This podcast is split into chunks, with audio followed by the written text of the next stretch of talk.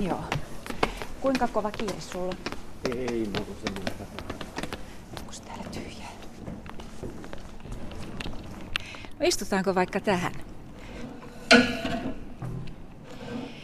Olli-Pekka Heinonen, oikeustieteen kandidaatti, tällä hetkellä opetushallituksen pääjohtajana 14. lokakuuta 2021 saakka. Sinulla on kaksi poikaa ja yksi tytär, oot kolmen nyt jo ison lapsen isä. Asuuko yksi vielä kotona?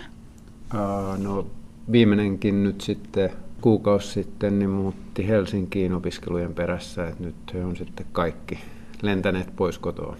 No miltä, minkälaisia ajatuksia sulla on? Muistatko isänpäivän aamu ja isänpäiväkortteja joko siltä ajalta, kun oot niitä itse saanut tai itse antanut? No kyllä mä muistan, kumpiakin muistan, että tavallaan ehkä niin kuin halaus ajamattomaan parran sänkeen on niin kuin tavallaan se ensimmäinen muistikuva ja semmoinen meille jotenkin se, että muistettiin tämmöisinä päivinä ja kaikki oli keittiössä aamuvarhain tekemässä aamupalaa ja sitten se vietiin sänkyyn, niin, niin se oli niin kuin tosi tärkeä tärkeä juttu ja niitä juhlittiin ja siitä jäi sinne kauhean positiivinen olo. Ja kyllä se sama sitten niin kuin noi omat lapset on sitä, sitä tehnyt, että monenlaisia ja tietysti vähän niin kuin erilaisiakin muistoja varmaan on, mutta, mutta kyllä se niin kuin kuitenkin semmoinen hetki, että on niin kuin yksi päivä vuodesta, jolloin tavallaan niin kuin jotenkin saa itse kokea myöskin niin kuin sitä ylpeyttä, että saa olla isä, niin se on hieno juttu. Niin, tunnelma on sekä omista pikkupojan muistoista että sitten omista, kun omat lapset oli pieniä, niin on hyvä tunnelma. Ne, ne on niin ollut poikkeuksellisia päiviä ja ehkä niin kuin se just, että on semmoinen erityinen päivä, jolloin voi niin kuin jotenkin hyvillä mielin ää, tuoda esiin sen, että mitä se isänä oleminen ja oma isä niin kuin tärkeänä, mitä se merkitsee. Silloin kun sun lapset oli pieniä, niin olit silloinkin kiireinen mies, niin kuin nytkin. Ja se on ihan tavallista lapsiperheissä, että vanhemmat kokee huonoa omaa tuntoa ja että aina on väärässä paikassa. Kuinka sä käsittelit itse sitä silloin, kun lapset oli pieniä? Että pitäisi olla toisaalla, mutta työt vie toisaalle. Kyllä se mulle tosi vaikea paikka oli. En, en varmaan niin kuin käsitellyt sitä mitenkään niin kuin sillä hyvin itseni kanssa, että, että mä olisin ollut niin kuin sinut sen tilanteen kanssa, että kyllä mä niin kuin kärsin siitä, siitä koko sen ajan, varsinkin kun eri paikkakunnilla oli se työ ja, ja arki niin, että olin niin kuin viikon arkipäivät pois kotoa, että, että kyllä se raastavuus oli niin kuin tosi vahva. Et tietysti siinä oli sit se toinen puoli, että sitten kun oli kotona, niin, niin sitten oli niin kuin tosi paljon – lasten kanssa ja se oli niin kuin hienoja hetkiä, mutta että kyllä ne niin kuin sunnuntai-illat tai, tai maanantai-aamut, niin kyllä ne niin kuin tosi vaikeita oli. Ja kyllä se niin kuin tosi kova paikka oli sitten, kun huomasi jossain vaiheessa, että kun lapset sanoivat, että ruokapöydästä, että, että no niin, että nyt on niin kuin maanantai, että otetaan tuo isän tuoli pois tieltä tuosta, että mahdutaan menemään ympäri, niin kyllä se niin kuin aika tiukka paikka oli. Joo. Lukeminen lapselle on tosi iso asia. Ja lukemalla voi vaikuttaa paljon lapsen ajatteluun ja siihen, minkälainen lapsen maailmasta muodostuu. Minkälaisia hetkiä ne oli, kun luit omille lapsillesi? Se on niin kuin helppo tapa myöskin luoda jotenkin se läheisyys me on luettu hyvin niin kuin erilaisia asioita ja, ja, ja tietysti luettu niin kuin lastenkirjoja, mutta sitten luettu itse asiassa tosi pitkään. Että mua niin kuin, naurattaa tänä päivänä se, että niin kuin viimeinen, viimeinen kirja, joka nuorimmaiselle on luettu, niin oli semmoinen kirja kuin tota, hetkinen, verkottuva maailma ja yhteiskunta, joka on semmoinen 500-sivuinen tietokirja siitä, että miten niin kuin maailman verkottuminen hamasta alusta tähän päivään on edennyt. Mutta Oho. se on ollut sillä hauskaa, että nuorimman on kuitenkin sanonut, että hän muistaa siitä paljon ja hyödynsi oppeja ylioppilaskirjoituksissa ja niin edelleen. Et siinä ei ollut kysymys sellaisesta kirjasta, joita joskus pienille lapsille luetaan, kun toivotaan, että nukahtaispas nyt. Ei ollut, ei ollut kyllä, että tota, eikä itse asiassa kyllä nukahdettukaan. Että, mutta että siinä oli ehkä tavallaan tämmöistä monin, monemmin puolista hyötyä niissä viimeisissä kirjoissa. Jos nyt menisit vaikka tavallisen hämeenlinnalaisen alakoulun vanhempain iltaan, niin mitä opetushallituksen pääjohtaja kertoisi näille vanhemmille? Minkälaisen puheenvuoron pitäisit? No kyllä mä puhuisin varmaan vanhemmille, puhuisin siitä, että, että miten tärkeää se on, että vanhemmat osoittaa olevansa kiinnostuneita lapsensa oppimisesta. Sen ja oppimistulosten välillä on tosi voimakas korrelaatio. Ja nyt ei puhuta siitä, että täytyisi niin kuin osata tehdä niin kuin lapsen kotitehtäviä, vaan puhutaan siitä, että osoittaa kiinnostusta ja välittämistä sitä kohtaa, että miten se lapsen koulunkäynti sujuu. Se, se on, se, on niin kuin se, se iso ja, ja, ja tärkeä viesti. Ja meillä ehkä kansainvälisesti vertaillen Suomessa niin kuin vanhemmat ja koulu on kauempana toisistaan kuin monissa maissa.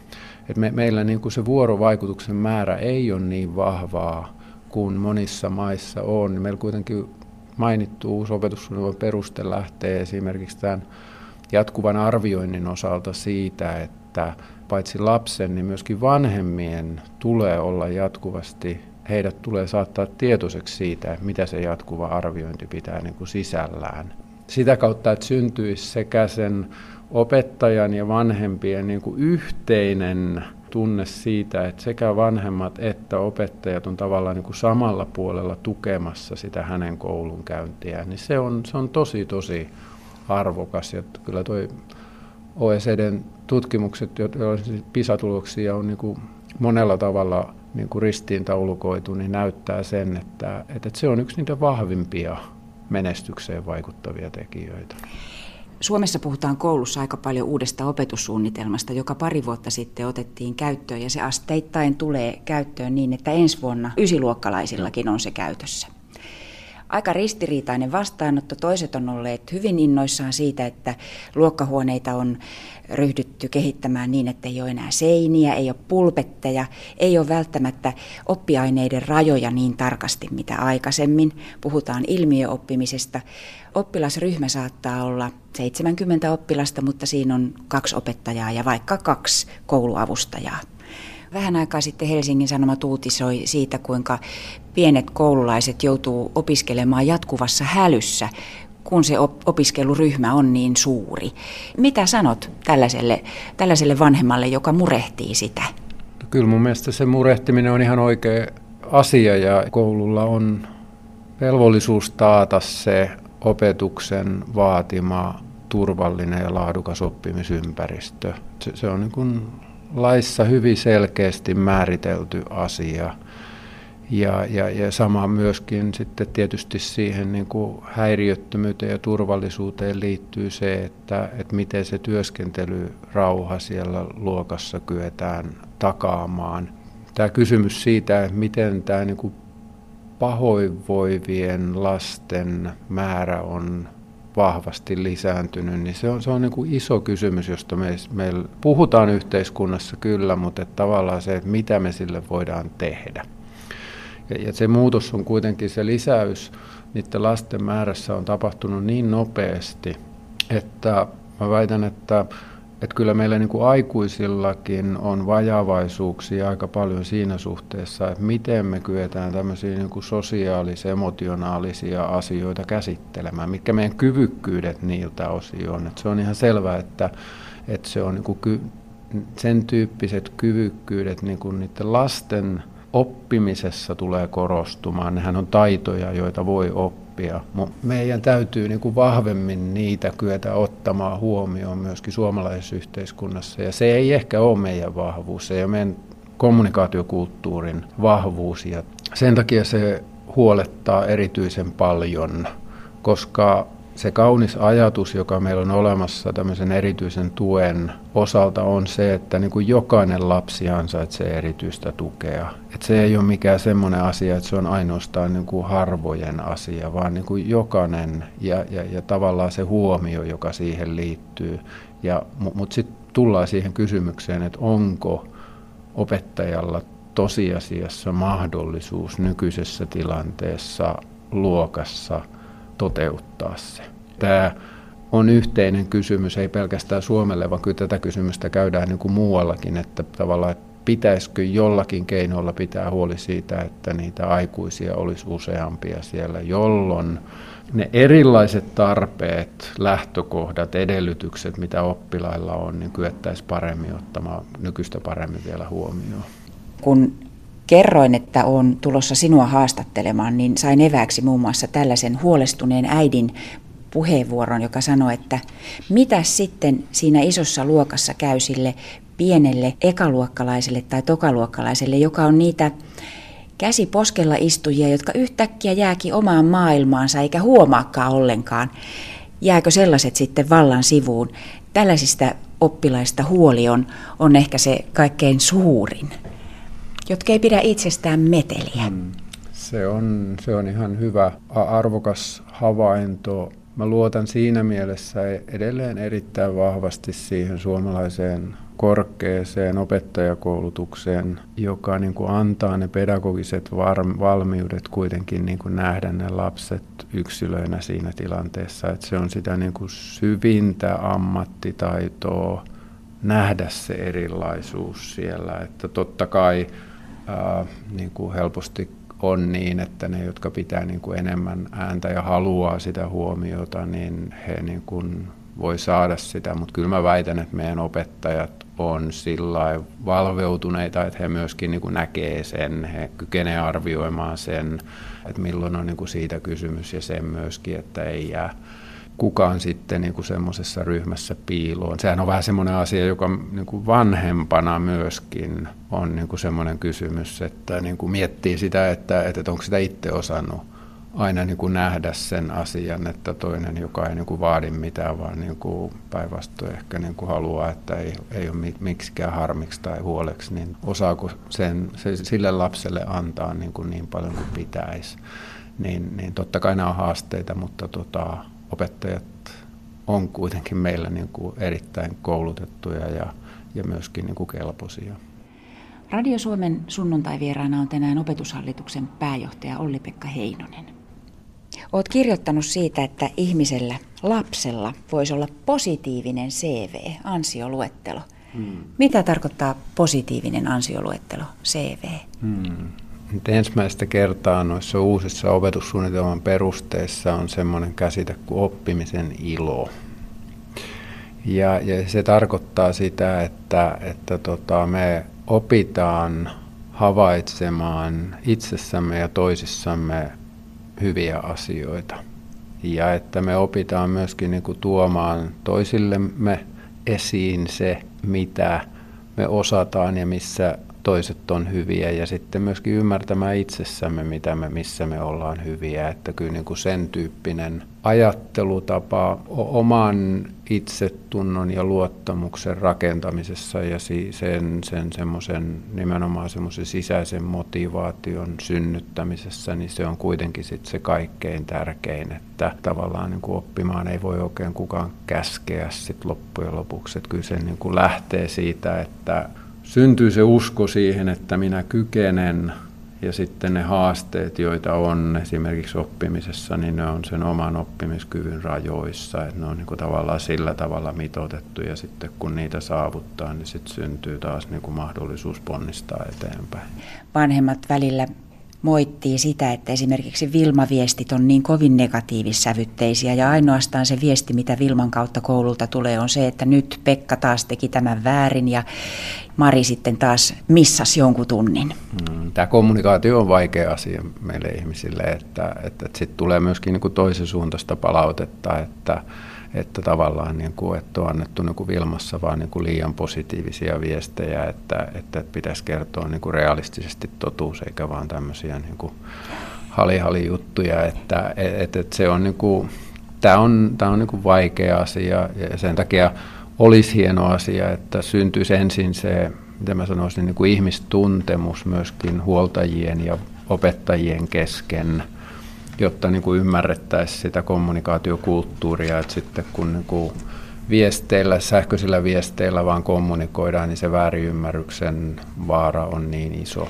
Tämä meteli, joka nyt täältä pienesti kuuluu, on, jolla on Hämeenlinnan verkatehtaalla kulttuuri- ja kokouskeskuksessa, jonka perustamisessa Olli-Pekka Heinonen on hyvin vahvasti ollut aikoinaan mukana. Mutta tota, oletko ollut tuolla Vanajasalissa seinän toisella puolella esiintymässä monta kertaa ja millä tavalla olet esiintynyt? Puheita olen pitänyt. Mä mietin nyt, että onko mä ollut, mutta en mä varmaan ole ollut kyllä tuossa salissa missään muussa roolissa koskaan estradilla kuin puheiden pitäjänä, että en ole koskaan soittanut täällä. Mm, arvasit. Eli että kuinka paljon harrastat? Onko trumpetti ihan kiiltävänä? Vai saako sitä edes kiillä, kiillottaa? No ei, ei. Ja kyllähän mun trumpetti on myöskin niin kuin kärsinyt kolhuja vuosien kuluessa ja ne on ihan, mä oon ihan ylpeä niistä kaikista kolhuista. Et mulla on niin kuin hyvä tatsi joitakin kertoja vuodessa. Joulun aika on aina semmoinen aika, jolloin niin kuin on aika hyvä tatsi, että, että niin kuin jotenkin sitä virittäytyy semmoisen tunnelmaan, että ennen joulua huomaa, että rupeaa niin kuin harjoittelemaan ja sitten joulun pyhinä on ehkä sillä enemmän aikaa myöskin soittaa, että, että se on semmoinen yksi vaihe vuodessa, jolloin, jolloin tulee paljon soitettua. Että tota, jonkin verran sitten tulee joskus aina luvattua johonkin johonkin lähteä soittamaan ja sitten on niin kuin pakko treenata mm. sitä varten itsensä kuntoon, joka on tietysti niin kuin tosi hienoa ja tosi antoisaa myöskin, mutta, tota, mutta, mutta joskus sitä miettii, että voisi sitä olla niin kuin lupaamattakin mihinkään. Että. Oletko kova jännittämään esiintymisiä? Mä oon ihan mielettömän kova jännittämään kaikkia esiintymisiä, että vaikka on niin kuin pitänyt varmaan niin kuin tuhansia puheitakin, niin, niin tota, mä jännitän aina – myöskin on ehkä oppinut sen, että se on niin kuin hyvä juttu, se jännitysjuttu. Musta se on niin kuin tavallaan sen kuulijakunnan arvostamista. Siitähän se on kysymys, että tietää, että siellä on niin fiksuja ihmisiä yleisössä, että niin kuin miten kykenee antamaan jotain, jolla olisi jotain merkitystä heille. Oot johtajuuden asiantuntija ja paljon puhunut johtajuudesta ja kirjoittanutkin siitä aika paljon. Mitä sana Herran pelko tuo sinulle mieleen, kun johtajuudesta puhutaan, ei uskonnosta?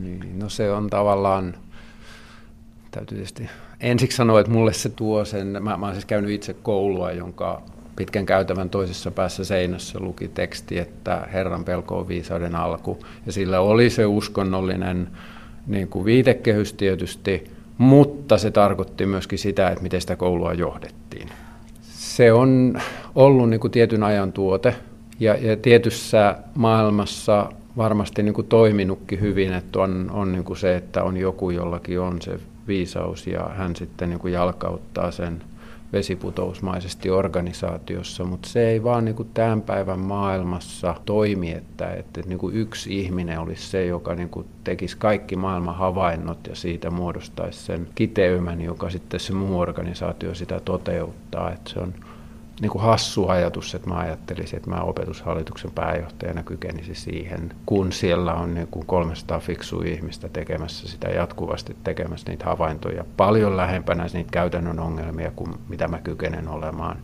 Mutta sitten esimerkiksi muutosjohtaja, jonkalaista työtä sinäkin oot tehnyt ja itse asiassa tälläkin hetkellä tavallaan teet, sillä ei ole ollenkaan mitään tällaista hyvää kaikua tällaisella tittelillä. Tulee sellainen tunne, että se tarkoittaa YT-neuvotteluja eli irtisanomisia, strategian muutoksia ja, ja jatkuvaa turbulenssia työpaikalla? No meillä on nyt kun on opetushallituksessa uudessa tilanteessa, kun kaksi organisaatiota laitettiin yhteen, niin tota, siellä on niin kuin kaksi sanaa, mitä mä oon halunnut välttää koko ajan. Toinen on, on strategia, koska mä huomaan, että niin monilla ihmisillä aivot, kun puhutaan puhua strategiasta, niin tulee mieleen paperi, johon pitää kirjata niin kuin kaikkien asiat ja olennaista on se, että mitä ei vaan jää pois. Ja mä en halua mennä sille polulle, kun mä en näe, että siitä seuraa mitään hyvää. Ja toinen on organisaatiomuutos, koska samaan aikaan niin kuin mä näen, että kun sanotaan sanoma organisaation muutos, niin ihmiset rupeaa miettimään valtaa. Ja, ja, ja se on myöskin niin kuin vihoviimeinen asia. Organisaatiossa ei ole kyse johtamisesta tai vallasta. Organisaatiossa on kysymys siitä, että miten ihmisten välinen vuorovaikutus mahdollistetaan mahdollisimman laadukkaana. Se on organisaation tärkein ja niin kuin perustavaa laatu oleva tekijä. Olli-Pekka Heinonen, Twitterin profiilissasi kuvaat itseäsi uteliaaksi ihmiseksi. Mitä hyvää siinä on, että on utelias ja minkälainen uteliaisuus on niin kuin sinun uteliaisuuttasi? Uteliaisuus mulle on tavallaan sitä avoimuutta suhteessa maailmaan. Sen niin kuin oman sivuun pistämistä ja katsomista kohti sitä, että mitä niin kuin ei tiedä, mitä ei ymmärrä ja, ja semmoista niin kuin haluaa aktiivisesti oppia uutta. Et se on enemmän ehkä niin kuin mun identiteetti on enemmän sitä, että miten mä ajattelen kuin mitä mä ajattelen. Et, et eihän, eihän niin tieteessäkään, niin eihän siinäkään se niin kuin totuus ole se asia, vaan olennainen asia on itse asiassa se vääräksi osoittaminen, koska aina halutaan parantaa niitä teorioita, mitä on olemassa. Et se ei ole se tietäminen, vaan se on se tietämättömyys, joka on niin kuin se arvokas asia. Mistä syntyy se uteliaisuus, sit halutaan niin oppia lisää. Mitä sanoit sille lapselle, joka tuli eteesi koura täynnä kastematoja tai iso kuranen kivi kainalossa. Millä tavalla silloin suhtauduit tähän uteliaaseen lapseen? Me niin kun, lapset, niin kun lapset ylipäänsä niin on ollut niin hyvin erilaisia luonteeltaan ja, ja, ja tota, löytyi myöskin kyllä niin kuin se matojen, matojen kanssa tuli ja ja, ja sitten ehkä löytyi ne, jotka ei niin ollut halukkaita niiden matojen kanssa tulemaan. Että se uteliaisuus eri ihmisillä on niin kuin erilaista ja eri lapsilla on erilaista. Että joillakin se on tämmöistä niin kuin tietämisen uteliaisuutta ja toisella se on semmoista tekemisen uteliaisuutta. Ja sitten niin kuin hienoa on ollut ehkä se just, että Lapsissa tietysti tunnistaa samanlaisia piirteitä, mitä itsessä on, mutta sitten lapsissa tunnistaa myöskin piirteitä, jotka on ihan erilaisia kuin itsessä on. Ja niin kuin niiden oppimaan tunteminen, esimerkiksi semmoinen niin kuin mielikuvitusten maailmat, mitä lapsista löytyy, niin, niin se on niin kuin, sehän on niin kuin mieletön mahdollisuus niin kuin oppia. Et täytyy sanoa, että mä niin kuin tänä päivänä kun mietin paljon oppimista – niin, niin tavallaan niin kuin se kysymys siitä, että miten niin kuin lapsi oppii, niin sehän on äärimmäisen kiehtova asia, koska se on, se, se on niin kuin, itse asiassa kaikki oppiminen perustuu just siihen samaan, että mikä se lapsen oppiminen on. Että sehän on niin kuin kokeilemisen, tekemisen, testaamisen kautta oppimista ja ehkä se on kuitenkin sitä kaikkein parasta oppimista.